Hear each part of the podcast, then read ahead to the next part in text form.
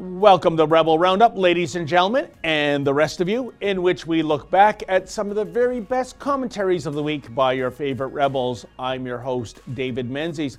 Hey, you know all that personal protective equipment we're importing from China? Guess what? Much of that PPE is substandard, and even more appalling, a lot of it is being made by slave labor. Just will you hear what Sheila Gunn Reid has to say on this one. And welcome to the new normal on the healthcare front. People on elective surgery lists are being kept out of hospitals for their own safety. Just one hitch. Those people, some of them at least, are dying thanks to being denied much needed medical treatment. And Drea Humphrey will highlight one particular tragedy regarding a relatively young man who died for absolutely no good reason at all. And finally, letters. We get your letters. We get your letters every minute of every day. And I'll share some of your responses regarding our video about the Afro Indigenous Rising Collective. Yeah, that's that hodgepodge group of anarchists and drug addicts and mentally ill people who turned Toronto's Nathan Phillips Square into a no go zone for three weeks. Well, they've taken their freak show on the road and they're now occupying Dufferin Grove Park as the mayor simply shrugs his shoulders and says, Hey, what you gonna do? Those are your rebels, now let's round them up.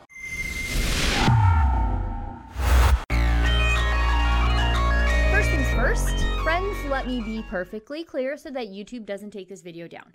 I'm not at all giving medical advice. I'm not giving you advice about whether or not you need to wear a mask. Wear one if you want to, or if you're forced to, or don't. Let's all just mind our own business and take care of ourselves and make choices for ourselves. But for the love of God, if you do choose or are forced to wear a mask, please, please make sure that mask is not from China. Now, because you're smart, plugged in people, you probably already knew this much. A number of European governments have already rejected Chinese made equipment designed to combat the coronavirus outbreak. Why, you ask? Well, look at this. Thousands of testing kits and medical masks are below standard or defective, according to authorities in Spain, Turkey, and the Netherlands. Dutch Health Ministry announced it had recalled 600,000 face masks. Dutch officials said that the masks did not fit and that their filters did not work as intended, even though they had a quality certificate. Huh.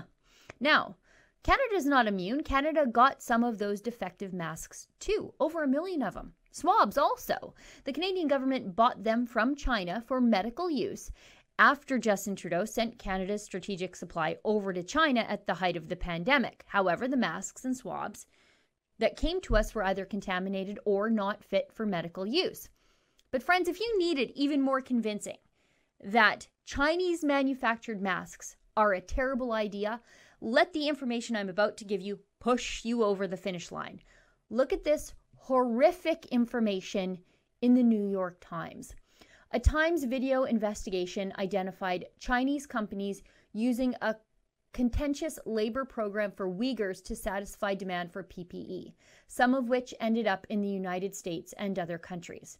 Now, what's a Uyghur?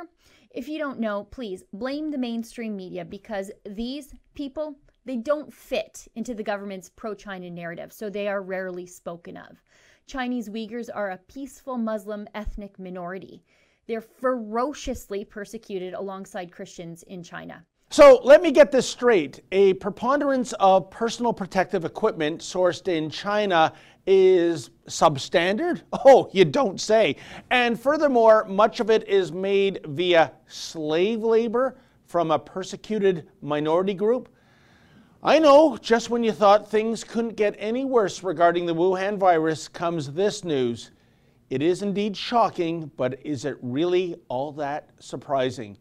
And joining me now with the latest Made in China fiasco is Sheila Gunn Reid. Welcome to Rebel Roundup, my friend. Hey, David. Thanks for having me on the show. Always a supreme pleasure. Sheila, this is scandalous crap product made via slave labor. My first question is this How is it that, for the most part, China is getting away with this? I mean, I just don't see the outrage anywhere that this story should be generating. Well, that's the thing. We have to I suppose we don't have to, but we rely on China to manufacture things because American manufacturing has all but dried up. Now, to Trump's credit, he's doing his best to bring manufacturing back to the United States, encourage the United States to limit their supply chain with China. Um, and maybe that will be the one silver lining in all of this um, that at least, you know, the United States, for all of its buying power, will no longer be buying many of the things that they used to buy from China. Canada, not so much. Canada still relies quite heavily on China, and that's, of course, because China is Justin Trudeau's most uh, admired dictatorship. He doesn't see a problem really with doing business with a country that first infected the world with a disease that caused our economies to shut down, lied about it, uh, to obscure our ability to react fast enough to keep it out of our countries, and a country that Justin Trudeau sent our PPE back to, our strategic supply of PPE, sent it back to them so that they could use it to fight the disease they already allowed to spread to us. And then they sold us defective products. Um, and when we complained about the defective products and sent two planes to pick up new products, they didn't meet us on the tarmac with new supplies, and those planes came back empty. And now, on top of all of this, it's uncovered that they are using the slave labor of persecuted Uyghurs to manufacture this crap PPE. Um, uh, it's truly appalling. And where is the human rights advocates? Where are the people who who are protesting right now in the streets in North America about systemic racism and and uh, uh, lobbying for mandatory face masks? Because I think there's a strong overlap between those two groups. Just power hungry control freaks. Where are they on this? Because this is actual systemic racism happening to the Uyghurs. Um, their children are being rounded up and sent to re-education camps residential schools is what it really is where they get to unlearn their culture their religion and their ties to their family. And the parents the mums are being sterilized by the chinese state. The dads are being shipped off to manufacture products that the western world has to buy from china because china infected us with the disease and the chinese state is enriched by the slave labor you know, Sheila, this is the fascinating element of your story that really intrigues me, and it is the plight of the Uyghurs and the almost silence in the world. I mean, yeah. when you look at much of the Muslim world, they are obsessed with the Israeli Palestinian yeah. situation.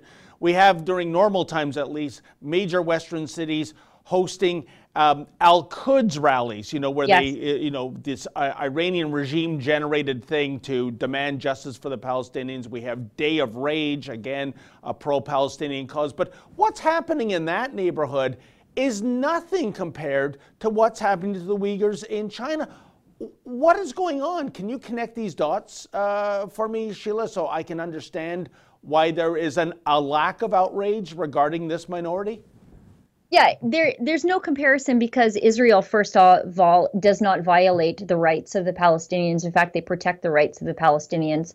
Um, there are Muslim members of the Israeli Knesset. Yeah. Um, it, they have equal rights um, in Israel, so there's really no comparison. However, these Uyghur Muslims, they're the wrong kind of Muslims. Justin Trudeau will trip over anybody to uh, denounce um, anti-Muslim racism or bigotry. I mean, look at the hijab hoax. He came out um, against the alleged snipping of a hijab of a little girl on her way to school by a quote Asian man. Um, and that was a hoax. He denounced that as a problem we all have with anti Muslim bigotry here in Canada, and it was completely fake.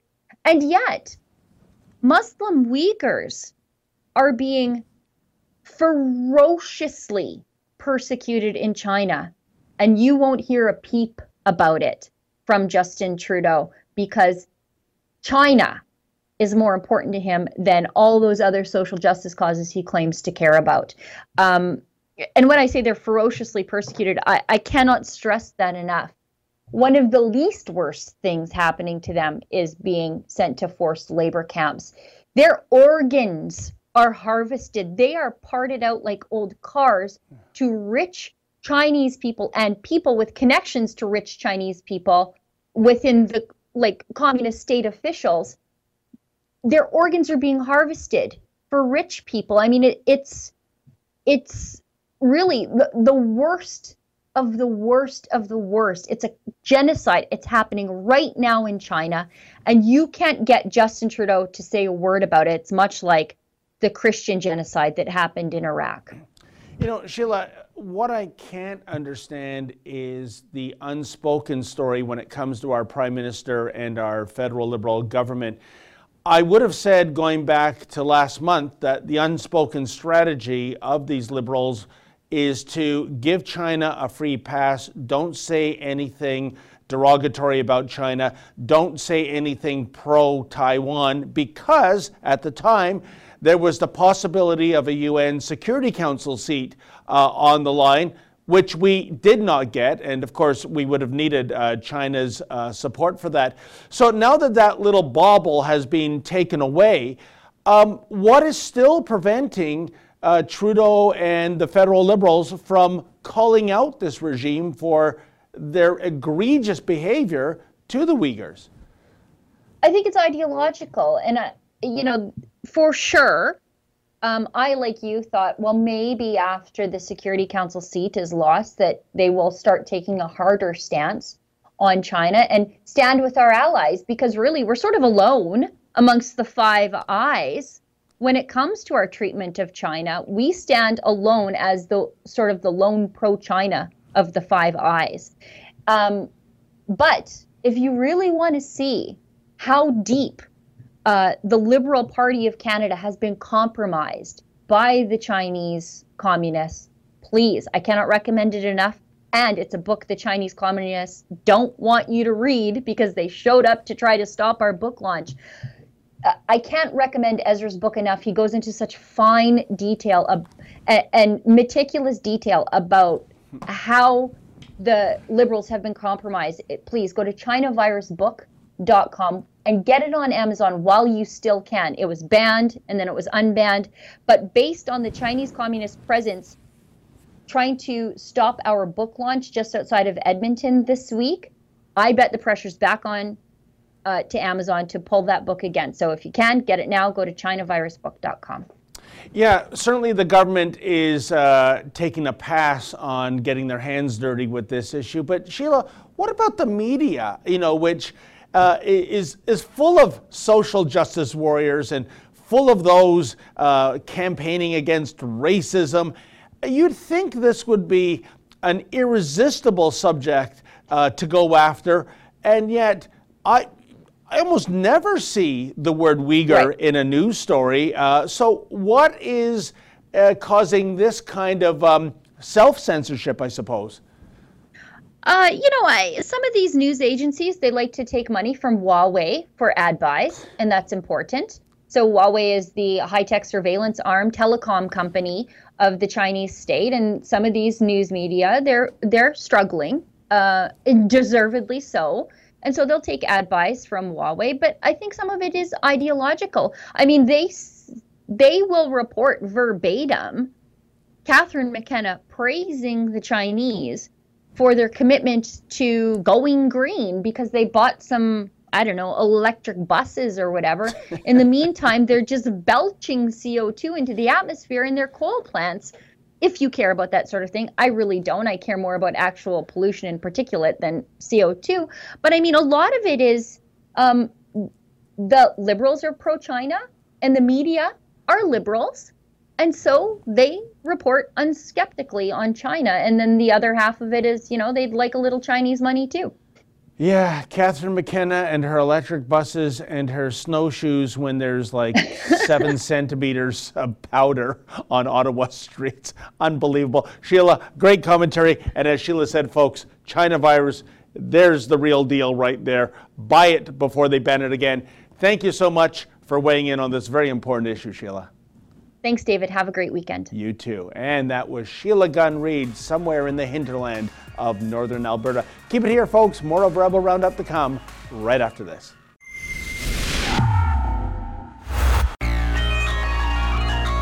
An Albertan father was allowed to die after the life saving treatment he was told he needed for his heart condition was deemed non essential due to the COVID 19 lockdown. I'm Drea Humphrey for Rebel News, and today I have a very sad story to tell you about an Alberta family who recently lost a much loved family man. Two months ago, during the height of the pandemic on April 16th, Jerry Dunham took to Facebook as he sat in the doctor's office. You see, he had just received the news of a decision that he had no part in. And he told his Facebook friends and followers that a nurse told him that the surgery he needed to get a defibrillator installed would not be happening. Why? Because Jerry's surgery was deemed non essential. Now let's look at the initial thoughts Jerry had and wrote on Facebook right after what I assume was devastating news for him. So, six months later or so, time for surgery, and boom, all non essential surgeries postponed. I was basically told that the government is willing to risk my life to save my life. Let me say that again. My government told me they're willing to let me die, which according to them is for my own safety heart surgery, apparently considered non essential. Now I know some say that's non essential, but it's pretty dang essential to me. Now I'm told today possibly could be a year or two. Jerry was foretelling his own death. Two months later, Jerry died at the Medicine Hat Hospital, leaving behind two little daughters, aged six and nine, and a former wife, Krista Lambier, who refers to Jerry still as her soul friend. The National Post reported that almost 200,000 surgeries and other procedures, including cancer screening tests and clinical trials for experimental medicines, were shelved indefinitely as hospitals brace for possible flood of COVID 19. And of course, we know now, in fact, we've known for months now, that the COVID 19 flood turned out to be a mere trickle, that the hospitals never did descend into war zones. Heck, they're half empty. And meanwhile, if you are on an elective surgery list, well, cross your fingers and pray to God for some divine intervention because you might just need it. And joining me now to discuss this further is our newest Rebel, Rebel contributor, Drea Humphrey. Welcome to Rebel Roundup, Drea. Hi. Well, Drea, I almost can't believe this story. Jerry Dunham dies because the treatment for his heart condition is considered, quote, non essential, end quote. But this relatively young man actually ends up dying, and this is all due to COVID 19 precautions that prevented him from being hospitalized for, for his own well being in the first place. Drea, if this story weren't so tragic, it might make for a Monty Python script. How did we get to this point?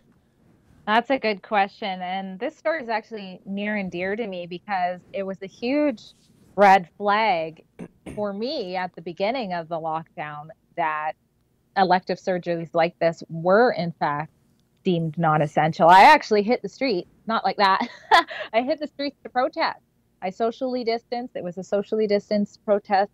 I wore a mask and I said, we need to open up surgeries and we need to open up them up fast. And of course, not all of them, but ones like this. And then to hear what happened, um, you know, later on to people like Jerry, it's just, it's sickening really in Canada.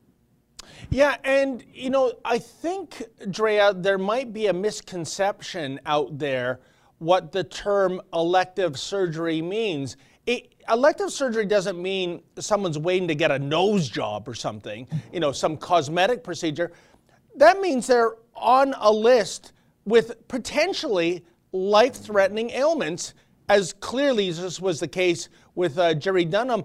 So, um, do you think maybe there is some ignorance out there amongst um, the general populace that they have bought, bought into this narrative? Oh, well, the hospitals are Wuhan virus war zones. We can't bring more people in there when the reality is, as I said in the intro, Drea, they're half empty right now.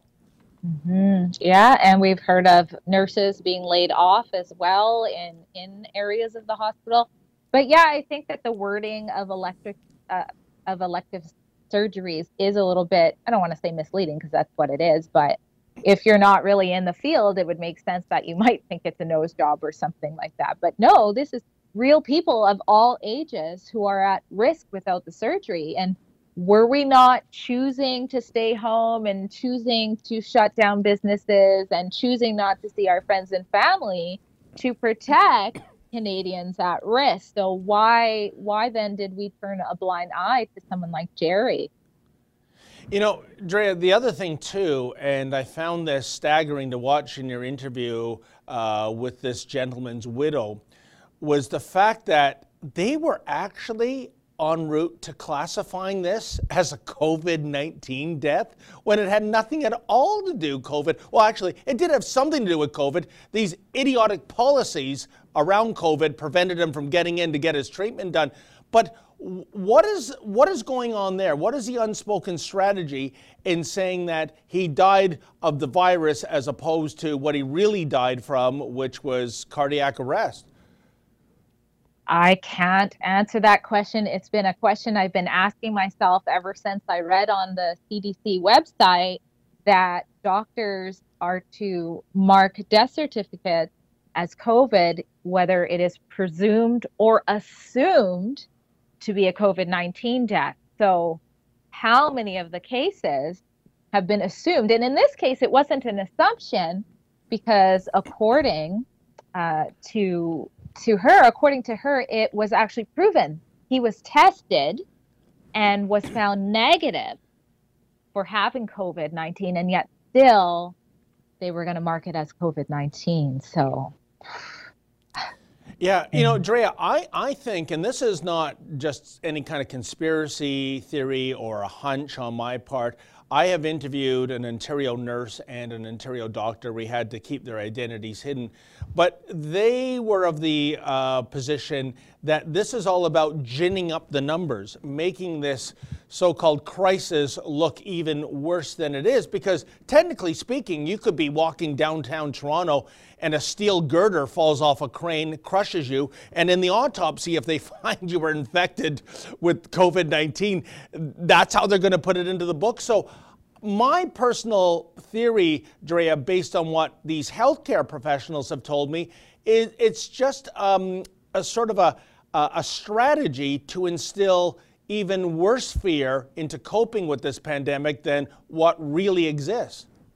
Yeah, and here we are months and months later with very, very low death rates. We're still in a state of emergency.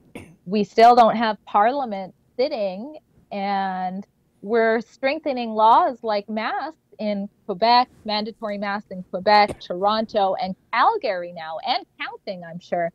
So, what is going on? And why aren't more Canadians demanding answers to stuff like this? Well, you know, I think when we get back to the old normal, and Lord knows when that's going to be, uh, there are probably going to be thousands of inquiries, royal commissions the world over examining how we handled this virus. And I can tell you just from our reporting here at Rebel News, I think we made a huge strategic error, as did other countries, in shutting down the economy and causing all kinds of other misery there when we know in Canada, for example, Drea, 82% of the deaths are from the elderly in long term care facilities. That's where I think we should have uh, sent our resources to, not shut down the economy. I mean, you're young, you're healthy, you have a six times higher chance of getting killed by getting hit by a car crossing your street in Vancouver than you do of the Wuhan virus. And yet, look how we're treating our young people, closing the playgrounds, closing overnight camps, at least here in Ontario. You know, Drea, I, I think it has been a shocking dereliction of duty on behalf of the health officials and authorities on how we handled this virus, uh, you know, from the get-go. Absolutely. And we're being told there might be a second wave. And how is that going to be handled if it's not being addressed now? I know Bonnie Henry out here in BC yesterday was just saying exponential numbers are possible. But I don't know if you noticed, David, that recently there's been a shift of focusing on the cases, the cases of the virus, rather than the death count. And I find that that's an interesting stance that mainstream media seems to be taking now as well. Uh, you know, Drea, you are 100% correct on that, especially with the US media, because everything, including this virus, is channeled through an election filter.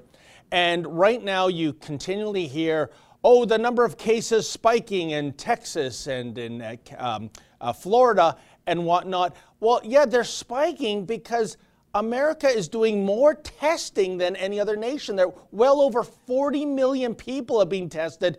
And you're right, just because you're infected, especially if you're young and healthy, if you're not elderly, if you don't have respiratory disease, you're not going to die of it. And they don't report the deaths, which, you know, when you look at uh, other nations, uh, the U.S. is doing very well. But again, through the electoral lens of the mainstream media stateside, it's all got to be Trump's fault, doesn't it? Yeah, everything, everything is always Trump's fault. yeah. And I also saw that uh, another news, I wish I could remember which one. They said 85 infants tested positive for coronavirus. So it's very important when you read the headlines and you read the articles. Are they saying COVID 19 or are they saying coronavirus? Mm. Because there is a difference. And coronavirus is actually, you can go to the CDC website and they will let you know that the common cold is a coronavirus. So you have all these people thinking all these infants uh, got COVID when you don't, it, they never said that. It, they said coronavirus, which could be the common cold. So I, I really hope that Canadians are waking up and doing more research when they're reading things and, and really evaluating that against statistics and going to the website themselves if you if you read the cdc website regarding all the covid stuff with a critical mind you can see that there there's a lot of things that uh, need to come to light and we need explanations on that 100% Dre, I totally share your concerns. As always, the devil is in the details. Great report, my friend. Heartbreaking, though, to see that mm-hmm. interview clearly this was an absolutely needless death.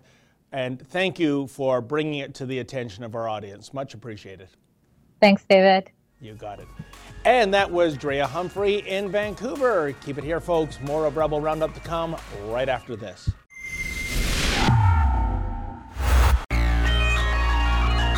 Well, folks, I am here at Dufferin Grove Park. That's near Bloor and Dufferin, just a few minutes away, uh, by the way, from Foodbenders, that lovely eatery. And guess what? We were tipped off that this is now where the Nathan Phillips Square occupiers, i.e., the people who make up Afro Indigenous Rising, this is where they have recamped. Um, they were finally convinced to leave Nathan Phillips Square last Friday after occupying the square for three weeks. They vandalized the square, they put graffiti all over it, uh, they urinated, they defecated everywhere. But you know what? I guess that's the thing.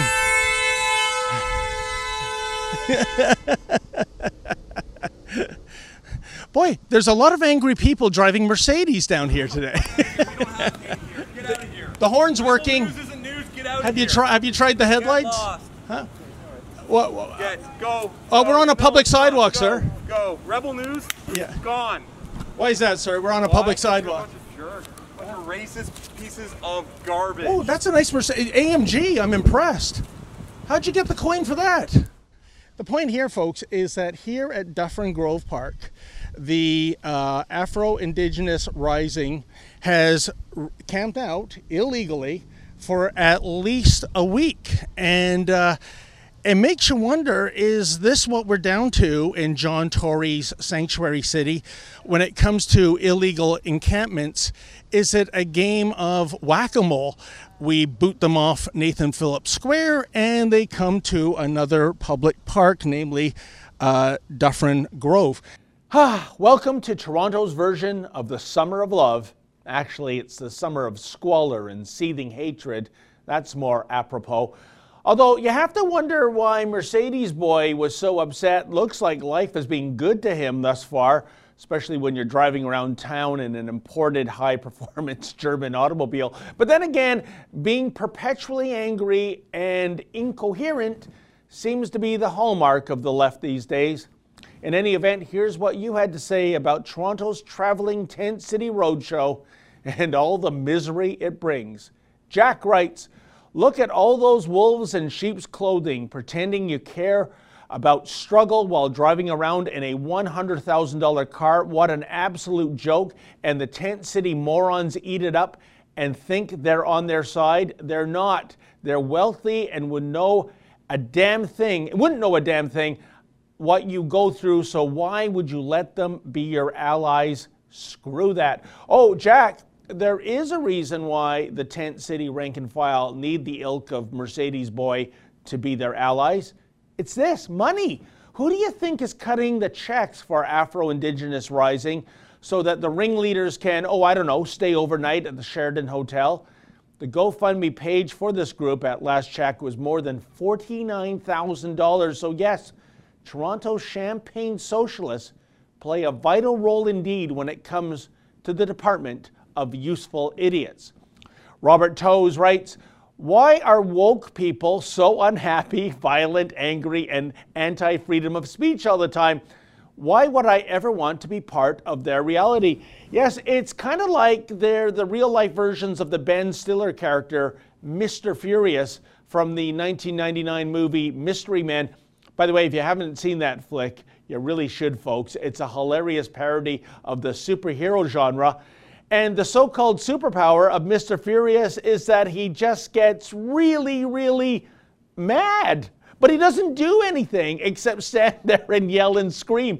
Mr. Furious would be the perfect mascot, mascot, I should think, for the far left of today. Music Sing Live writes, racist garbage the entitled man screams from his Mercedes Benz. And yet again, Music Sing Live, this unhinged nut is unable to provide one single solitary example regarding the racism he's screaming about. The Guillaume writes, I am a Mercedes owner and don't like when fellow Mercedes owners act like Audi drivers. It's a shame. Hey, Guillaume, it could have been much worse. He could have acted like an Infiniti driver. Linda Wheatley writes Lots of tents. Where are the pretend protesters? Likely at a hotel. Time for a new mayor who will enforce the law. Yes, the ringleaders stay at the aforementioned Sheraton, where rooms start at $277 per night. As for enforcing the law in Toronto, sorry, this is how we roll in a sanctuary city these days. Co host Leia writes Dude gets a $900 fine for sitting alone on a bench in an empty park, but these crack tenters are allowed to commandeer an entire public park, park yet again and fill it with garbage for taxpayers to clean up. Well, co host Leia, these days the unofficial slogan of Toronto is penalizing the makers, rewarding the takers. But not everyone was a fan of, the, of this report. Gary W. writes, where David Menzies get the nice expensive suit from? Was it from We Charity? Okay, grammatically incorrect, but I think Gary is trying to paint me as a hypocrite for pointing out the supporters driving high end cars when I'm supposedly wearing an expensive suit. Well, that suit is actually about eight years old, and believe me, I didn't get it from the Hugo Boss shop. But, folks, this is the same Gary W. who docks me in the comment section, publicizing my home address and telephone number. Now, why would you do that, Gary? To hopefully generate harassment toward my family? But, folks, this is how the progressive left operates today. They are so full of visceral hatred, and yet they are so completely unable to articulate their positions. And all the while they chant, Love Trump's hate Yet they are so quick to resort to intimidation, threats, and outright physical violence. Gee, whatever happened to classical liberalism? Well, that wraps up another edition of Rebel Roundup. Thanks so much for joining us. See you next week. And hey, folks, never forget without risk, there can be no glory. Good night.